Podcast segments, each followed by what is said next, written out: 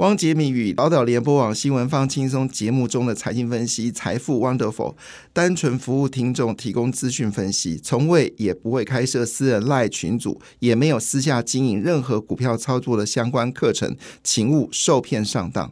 大家好，我是汪杰明。你现在收听的是 Wonderful 财富 Wonderful，麻烦你一定要订阅哦，并且打开小铃铛，叮当叮当，绝对让大家啊吸收最新的国际情势以及台股的发展，在理财投资上面也有杰明最新的知识跟观点哦。好，回到了这个市场来看哦，那么昨天的表现呢却是非常的好。昨天的美国股市呢是全面性的开涨啊，全面性的开涨。那呃。呃呃，除了道琼稍微修正一点点之外，那尤其是费半指数呢，有一个一点五四 percent 的上涨，表现的还算不错。那中国股市呢，在这个中国大力道来支持之下呢，好在下午盘呢就翻翻呃，就整个大翻转哦。原本在上午盘的时候，深圳还是重挫了大概一点，呃，下跌了一点三四个百分点了。但尾盘呢就拉高了一个百分点啊，总共是这样子来回就两趴多。那上海指数呢则维持就是一点七九的一个百分点走高。那这个消息呢一点八个百分点走高，这个消息对香港恒生的影响比较大，香港恒生指数就上涨了三点五六个百分点。欧洲股市倒是很传奇，欧洲股市昨天是全面大涨诶。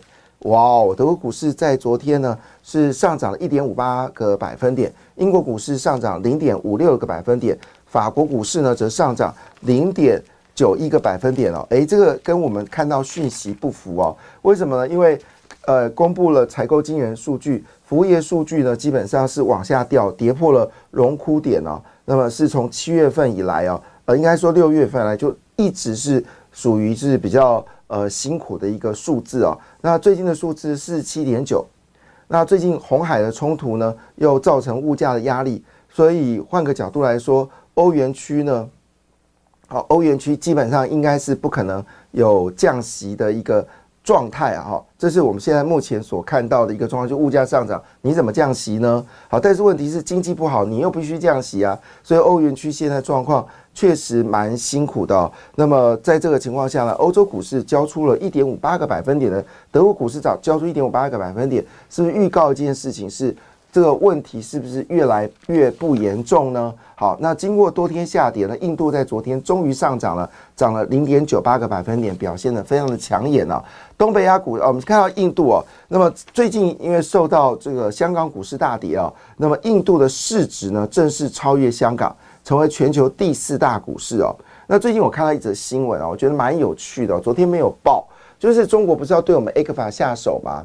那经济部呢？这次反应速度非常快，我要给王美花按个赞哦，因为他这次速度真的够快。他决定要要结合就是 A 克法的受害产业，好，要到全球办展览，好，那当然一定是先跟我们友善的国家来办展览嘛，啊，那就是包括了工具机、纺织，好，跟这个石化业者啊，就是第一站呢就是印度，好，那我们先跟印度的经贸关系往来越来越密切。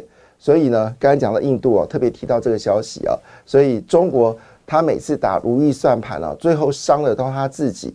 那如果我们真的在印度扎根，不要忘记了，中国的基础产业很大部分是香港跟台湾人哈来创造出来的，他们很多基础产业是有台湾的帮忙，才有他们基础行业。现在你倒过来找台湾的麻烦，这对于中国来说是一件好事吗？我想对于习近平来说，已经考虑不那么多了，教训台湾人哦。才是习近平现在心中最想要的事情。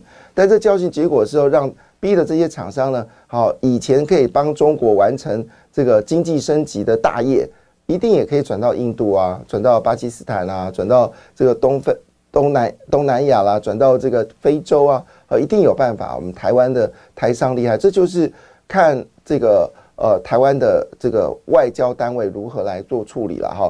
好，Anyway，所以印度呢已经成为全球第四大股市。那表现最好的基金呢，叫做野村印度领先了，近六个月报酬率是十六趴。第二名是富兰克林坦普顿印度哦，近六个月呢是涨了十二点九。好，那诶，这个并没有秀出最厉害那一档。嗯，好，这都是以大印度基金为主哦。其实印度你要考虑。印度的中小型基金表现的也非常不错。那过去呃一年呃，过去一年表现最好的是谁呢？也是野村的印度领先啊，过去一年的报酬率是三十一点七。好，这是有关印度的消息。好，那回来哦，我们来看一下，在昨天的市场到底是什么样重要的讯息呢？先说一下，如果你有持有特斯拉的股票，呃，很可能考虑你要要卖出会比较好。那么它刚刚公布了业绩哦，那么这次业绩呢是创下了。二零一九以来毛利率最低的一个状况，只剩下十七点六个百分点。那我们知道，现在电动车在中国已经展开了所谓的杀价价格哈。所以前阵我看一台这个欧洲的北欧的这个车子啊，你的汽油车卖一百六、一百七，你电动车卖一百九。好，那未来这个情况下可能会逆转，好，可能会逆转。所以呃，晚一点买电动车也不是件坏事啊。反正我们现在电力也不够嘛，不是我说。增加呃，我们电力够了，我我们电力够，说增加电动车产量越多的时候，对于台电来说，现在是可能会越来越辛苦哦，因为它已经亏得很严重。那如果再加上电动车的话，那可能会亏得更严重哦，因为它卖的电的电价是便宜的哦。好，那我们就回到现实面来看哦，就是呃，特斯拉公布财报，那毛利率跌到十七点六，盘后重挫，大跌超过百分之五，估计呢，好，今天晚上的开盘。应该会更惨哦。那以目前为止呢，特斯拉股价从年初至今啊，已经跌了十六个百分点。但是反观好有 AI 的就不一样了。那微软呢，它的市值在昨天呢一度突破了三兆美金哦，三兆美金，三六一十八，十八兆新台币。那台湾的 GDP 也不过是二十三兆，所以微软的市值就逼近台湾一年的经济规模啊，这个非常可怕的一个数字。那艾斯摩尔呢？公布业绩哦，哇哦，它上季的订单一口气暴增了二点五倍，啊，那表示整个半导体制造业呢，在今年状况应该会非常的好。另外呢，Netflix 啊，这个等我们来谈 Netflix 啊，可能你有订 Netflix 的朋友小心点，Netflix 要调高价钱了哈。好，那我们再回来就是有关这个美国的经济啊。因为这也跟很多朋友有买二十年期债券有关哦，因为他们都希望美国赶快能够呃降息哦。不过刚刚公布了美国的这个经采购经营数据呢，哇哦，又回升了，已经到五十三分了。那也意味着，好，美国经济呢有明显的上扬，跟大家认为说今年会走向衰退哦。到目前为止，并没有这样的一个显示。好，就是美国经济不错，而美国就业市场呢，像它的初领救济金人数呢，又创下了近期的新低。什么叫初领救济金啊？这个东西很有趣，因为我们以前在关注美国市场的话，我们就是关注除了采购经理人指数啦，还有这个每个月的礼拜五啊，公布每个月的第一个礼拜五哈，公布上个月的呃非农就业报告。那当然，我每个礼拜所公布的新增就新增。呃，这个呃，初领救济金当然很重要。另外就是呃，密西根大学的消费者信心指数，费城费城的呃费办的密费费费城的消费信心指数，跟纽约的消费者信心呃纽约的这个采购经营指数，呃纽约制造业数据，费城采购经营数据，好，这是我们很关心的数字哦。那当然这。很复杂了，就不多谈了。但是我们现在看到一个状况，就是什么叫初领救济金啊？坦白讲，就是公司倒闭裁员。好，那所以换个角度来看，当初领救济金人数变少的时候，就表示呢，啊，公司倒闭人不多。那公司倒闭不多呢，表示景气是一个温和上扬的。好，通膨是让这些企业能够继续赚钱的。好，就简单这么说。所以美国经济其实还不错了。我们再看整个市场的一个趋势呢，坦白讲，还是要以投资。美国为主哈，那当然讲到投资美国呢，好，我们来看一下啊，先大家预告一件事，就是你家有订 Netflix 吗？哈，那现在 Netflix 呢，呃，上一季用户大增哦，他预估呢还会再涨价哈，预计还会涨价。那现在在美国的基本方案呢，已经从九点九九美元涨到十一点九九哦，那高级方案呢，则会到二十二点九九，从原本的十九点九九涨到二十二点九九。好，那所以换个角度来说，台湾会不会跟着涨价呢？好，要留意一下，这是赚钱就要涨价，诶，这个还是蛮有趣的事情啊。好，那讲到刚才讲到就是微软这些公司呢，好，股价持续走高，大家好奇，那我该做什么对应的投资呢？好，那今天呢，经济日报的基金版哦，在 B 三版呢就介绍了三档啊，就是 ETF 哈。那么第一档呢是国泰的费城半导体哈，国泰的费城半导体。那在这一周呢是上涨了六点九个百分点。那呃，最近一年的涨幅呢，则是有五十七点七个百分点。好，就是你放一百万就赚了五十七万啊，这个概念。好，放一千万就赚了五百七十万，放了一亿呢就赚了五千七百万。那你放了十亿呢，就赚了五亿七千万了。所以资本市场就是这么简单，就是有钱人会更有钱，就这么道理哦。就是你敢投资的话。那最近一周呢是上涨六点九个百分点，最近六个月呢是上涨十四点七个百分点哦。那这个是目前呢在这个关心到费半指数里面啊的一档 ETF。不过提醒大家，就是因为费半指数的波动性非常剧烈，所以你心脏不够强，不要随便投资啊。那如果你心脏不够强，你要投资一个温和的 ETF 呢？好，那呃这是台新全球 AI。好，台新全球 AI，好，这是一档 ETF，叫做台新全球 AI。它过去一年的报酬率是六十八点四个百分点，那最近一周的报酬率是四点三，最近一个月的是六点二，最近六个月是十七点四。好，所以看起来它的波动就没有那么的剧烈哈。那当然，它以呃，它主要投资的标的物呢是有关。就是演算法所开发的重要的 AI 领域哈，所以称之为台新全球 AI。那我们在昨天有特别谈到一件事，AI 是主流，IP 是主轴啊。这个是看起来这个在过完年之后呢，可能这趋势还是持续往上走高。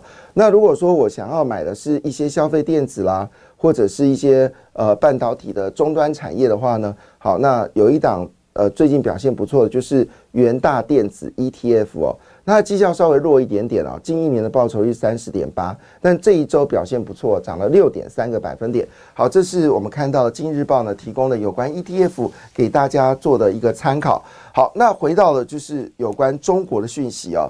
那因为最近中国股市喋喋不休嘛，哈，那尤其看到美国跟日本哈股市都创历史新高，印度股市呢已经超越香港，成为第四大的一个市值。当然，双方还会在。竞争一段时间了，因为最近的港股呢有反弹，好，但是这种种的情况呢，对中国而言来说确实蛮严重的，因为股票继续下跌会引发通缩，房地产下跌会引发通缩，而通缩情况之下，中国还有什么五点一的 percent GDP，我真的打破我对经济学的概念啊。太夸张了哈，那基本上你通缩怎么可能有 GDP 增长呢？好，所以呢，这次央行呢终于做了，呃，人行就做一件事情，他们在二月五号呢就会大幅的降准两码。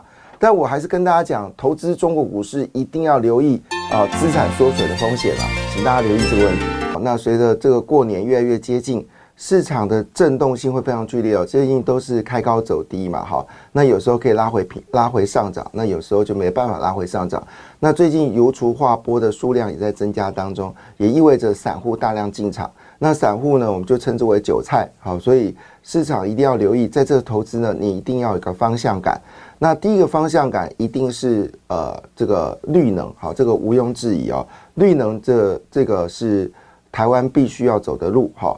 那而且你也非走不可了哈，这个不可能全部靠烧煤炭跟烧天然气。台湾在整个排碳的，就是排碳的过程当中啊，是全球呃算是末半末段末段班了。这个对于未来经济部也是很大的压力。好，所以这个你当然就一定要吃它豆腐了啊，这是没有办法的事情。那其中有一个电厂，我们现在有什么？云豹啊，什么一大堆的有没有？那这家呢叫做绿乐视绿能啊，它是一五二九。那主要它是做强韧电网计划里面最大的受惠者。它现在每一股的获利呢是一点零二元呢，创下五年新高。他说现在台电在手的订单呢是有六亿元啊，而且也拿下了许多太阳光电厂的标案。那预估二零二四年会比二零二三年更好。好，这是。我们说的这个绿能哈，它今天公布了业绩，好，那么二零二四年展望良好。另外一部分呢，就是呃，这个我们有关绿能公司呢，还有包括了就是全汉。那全汉呢，呃，一般来说我们对这家公司呢，其实比较陌生的哈。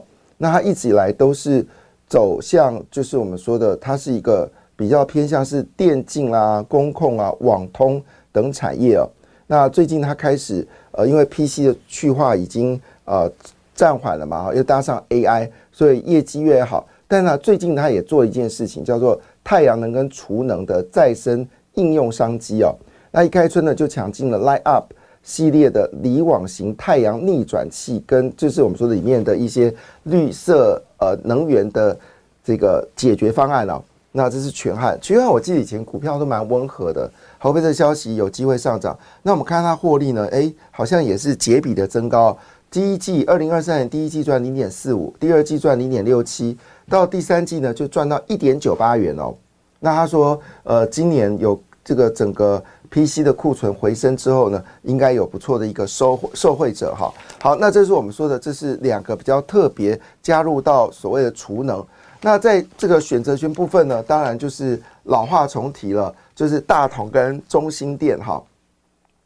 那以目前为止呢，这个呃中心店跟因为最近有传出来台电很可能要调高电价嘛，那现在第一步呢就是把第一阶段的电价从一块六调到两块钱了。那第一阶段就是你用电量好像在三百度以下哈，那以前的电价呢是一点六元，好，现在呢要把它调到两块钱。那这一点六元怎么来呢？其实就是在之前哦，就是因应哦，就是呃，我们说要调高电价嘛，所以我们都说要调高电价，要针对大户来调高。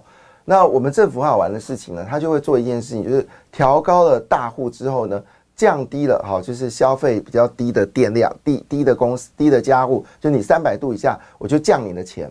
好，但是你呃在一定的度数以上呢，我就加你的钱。好，这是我们非常关，就是一样道理，囤房税一样嘛。一方面我加你呃这个房子多的人的钱，那我另外减免好有房子的人哈。这是政府很做的事情，但最后结果事情是什么呢？最后结果就租金就大幅的增加，那政府呢还要拿我们的税金哦来补贴租客，好，从形成一个浪费钱的一个状况。那对于有囤房的人来说，一点影响都没关系啊，因为这个也顺利转嫁给租客。反正租客现在有政府靠山嘛，那政府一定会给租金嘛，所以也呃租金补贴嘛，所以不用太担心。好，那。那这就是我们现在看到的一个状况，还蛮有趣的哦。那当然回到一件事，台电终于觉悟了哈，就是三百度的电力呢，你不可能只有一块六，好要调高，好使用者付费。好，那这个情况下呢，整个重电股呢最近表现的非常不错。那之前我们谈到都是华晨嘛哈，但这几天呢已经发现到大同跟中心电哈有比明显的一个一个增加哈。那另外就是云豹能源也是呃这个也是不错的哈。那我们来看一下到底大同的状况是如何呢？那大同的目前呢市场给予的价格是五十二块，好，那目前的价格是四十四块，所以有超过十八个百分点的获利空间。好，是呃专业投顾对于呃大同的一个目标价。好，那中心店呢？中心店因为之前受到云豹假车的影响啊，有认列二十一亿元，那这个都已经。都已经付掉了哈，所以当季是亏减的。那么，所以今年业绩一定会大爆发。那它在手订单有三百四三亿元。那我先预告，我们在过年的时候呢，我们会谈台湾能源的动向，特别会谈到氢能源哈。那么，在二零二四年到二零二七年这段时间是台湾呃氢能源的学习曲线。好，当学习曲线完成的时候，就会进入到上抛物线了。所以，台湾跟氢相关的股票呢，肯定在未来是一个长期的主流。因为我们刚才讲，你如果今天是用电池的车，你毕竟还是要充电，那你充电呢，还是要靠煤炭跟天然气来发电哦，其实一点都不环保。所以最有效的方式呢，还是烧氢氢气好来做这个发电呢，呃，这个电动车才是好的。所以这就为什么 Toyota。它在一开始电动车输给呃这个各国，因为他们的想法也是哦，就是输给其他的车厂，他们想法也也是哦，他们一开始都只想做油电混合，然后将来直接转型到氢能源车。好，但是呢，氢能源在开发过程当中呢，氢气成为一个很大的问题，所以他们的开发速度就变慢了。好了，变慢的情况下呢，就回头去拥抱电动车。好，但是呢，终究解决能源问题，你还是要靠氢能源。那台湾氢能源在二零二七年以后呢，就可能有比较蓬勃的发展，而现在是扎根哦。那中心电其实也牵扯到就是氢能源哈。好，这是我们看到的一个第一个主轴，就是有关能源部分哦。能源部分坦白讲会是唱全年全年都会好的哈。那另外一部分呢，就是有关啊游戏业哈。那因为今天是游戏展正式开始了。那最近有关智冠啊、华裔啊，哈，那在这几天股票呢都有非常好的表现了。不论是 Oh my God、大宇资跟宇俊哈，那我当然我这时候讲已经太慢了，因为都已经是游戏呃展已经开始了，这时候去买当然风险就比较大。那我为什么要特别谈这件事情呢？其实呃关键点是在超伟哈。那因为这次游戏展，所以这个各大报纸呢，就工商跟经济呢都会有专刊。那这专刊的头版里面就谈到超伟。好，那这这个这个超维。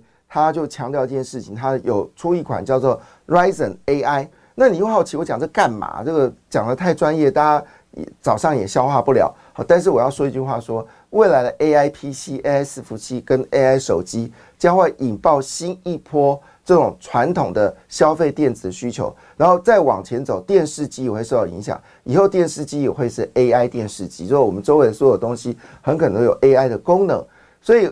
它就分成两大主轴，第一个主轴就是提供晶片啊的厂商，另外一个主轴呢就是终端的这个这个我们说的就是所谓的呃就是应该这么说就是组装厂哈，比如说像是华这个广达啦，好技嘉啦，哈这个呃伟影啦，哈这个伟创等等，好，这次呢我特别提到就是这个原因是因为呢这次呃超维因应我们的游戏展呢，他们特别做了一个广告。特别提到它 Ryzen AI 呢的功能，它特别有一件事情就是它可以对于所谓外界的威胁呢，可以产生自我侦测而且自我修复的能力。好，这非常了不起吧？哈，所以你加入适当的软体的时候，它可以自己来做这个你的笔电或者你的这个电脑的一个捍卫战士。好，另外一部分呢，它可以让玩家体验到 AI 的生成绘图。那可以享受沉浸跟逼真的游戏体验。那对于工程师而言的话呢，他用 Ryzen AI 呢，可以制造自自动编自动化编写程式码。意思说，你今天把 idea 拿出来的时候，丢给了这个 Ryzen AI，第二天程式码就出来了。好，我 的妈呀，这是不是太强了哈？好，那我讲这个消息原因是因为呢，这个今天这些股票很可能有机会往上走高哈。是什么呢？超伟，超伟传说中的这个米三百。X 终于要出货了哈，终于要出货了。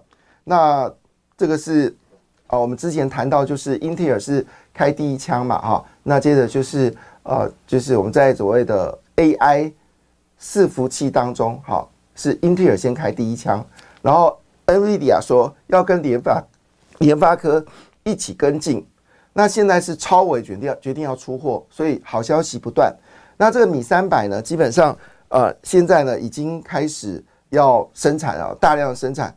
那这个是一个非常特别的一个商品啊。它那我专业能专业数字就不讲了，简单一句话，它的运算能力可以高达这个一点五倍哈。那运算能力是高达四十个百分点，它的记忆体是增加了一点五倍。那另外呢，它的记忆体宽屏啊可以增加到一点七倍，就是它运算速度很快。记忆也很快，然后传输也很快，哇，非常强啊！